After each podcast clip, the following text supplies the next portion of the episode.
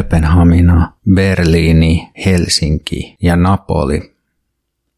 Ne on sellaisia kaupunkeja, joihin mä oon elämäni varrella kiintynyt listattuna jokseenkin ajallisessa järjestyksessä. Eli ensin tulee Tukholma, sitten Lontoa, sitten Kööpenhamina, sitten Berliini, sitten Helsinki ja sitten Napoli.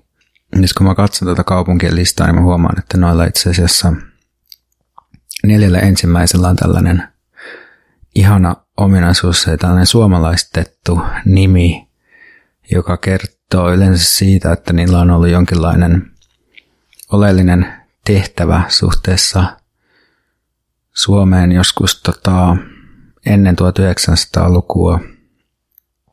Esimerkiksi sellaisilla tärkeillä kauppasatamilla saattaa olla suomalaistettu nimi, vaikka niillä ei nykypäivänä olisi minkäänlaista erityistä merkitystä Suomen kannalta, kuten vaikka Lübecki, eli Lübeck, niin tota, se on ollut, en tiedä, en muista onko itse asiassa Hansa-kaupunki, mutta joku tämmöinen oleellinen kauppakaupunki kuitenkin. Mutta sellaista mulle niin nautinnollista kaupunkikokemusta kaupunkiin tutustumisen alkuvaiheessa voisi verrata vaikka huvipuiston kummitusjunaan tai vuoristorataan. Siinä tulee vetäistyksi uuteen todellisuuteen ja kuljetetuksi sellaisten maisemien läpi, jotka herättää kauhua. Mutta se kauhu pysyy kuitenkin kontrollissa kutkuttavana tunteena mahanpohjassa, että nyt tapahtuu jotakin, mitä en kontrolloi. Mulla on sellainen vähän samankaltainen ensikokemus monista eri kaupungeista, joissa nousee jostain shuttle-bussista, poistuu rautatieasemalta tai jotain tällaista, milloin tulee sitten shuttle-bussilla lentokentältä tai laivaterminaalista, mutta joka tapauksessa sitten katselee ympärilleen.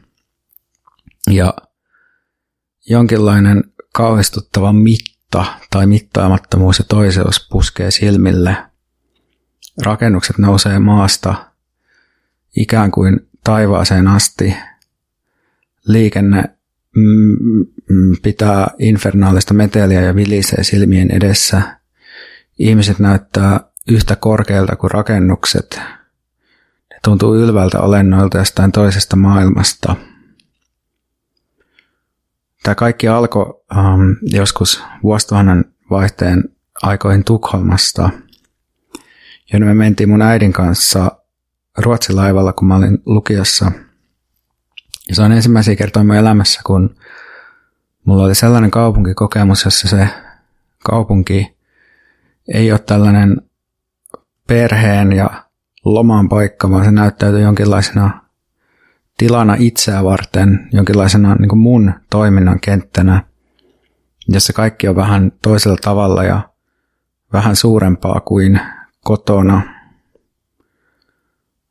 Vuosituhannen vaihteessa Suomessa tota, elettiin vielä sellaista kansainvälistymisen ja amerikanisoitumisen vaihetta, että No en mä tiedä itse asiassa nyt kun mä mietin, että kun mä ajattelin jotenkin puhua siitä, että tulee tällaisia amerikkalaisia yrityksiä ihmistä niissä innoissaan, mutta toisaalta kun mä mietin sitä, että miten Starbucks ja Burger King ja Taco Bell on avannut niin viime vuosina Helsingissä, niin jokaisen edessä on teinit jonottanut monta päivää, joten ihan turha väittää, että taisi mikään vanha ilmiö. Tai taakse jäänyt ilmiö, mutta, mutta niin kuin mulle suomalaisena tai ehkä suomalaiselle tyyppinen kokemus oli mullakin se, että, että täällä tämä maailma itse asiassa koko ajan onkin sijainnut täällä Tukholmassa eikä kotona. Että täällä on kaikki takeaway-kahvit pahvimukeissa ja muovikansilla ja katutaiteet ja pukumiehet ja lenkkeilijät ja kauniit puistot ja vanhat pörssirakennukset ja livenä elektroniselle näytölle heijastettavat osakekurssit. Kaikki sellainen, sellainen mitä olin niin elokuvista oppinut, että tätä on, tätä on se kaupunkielämä. Ja sitten tietenkin niin myös, myös amerikkalaiset ketjut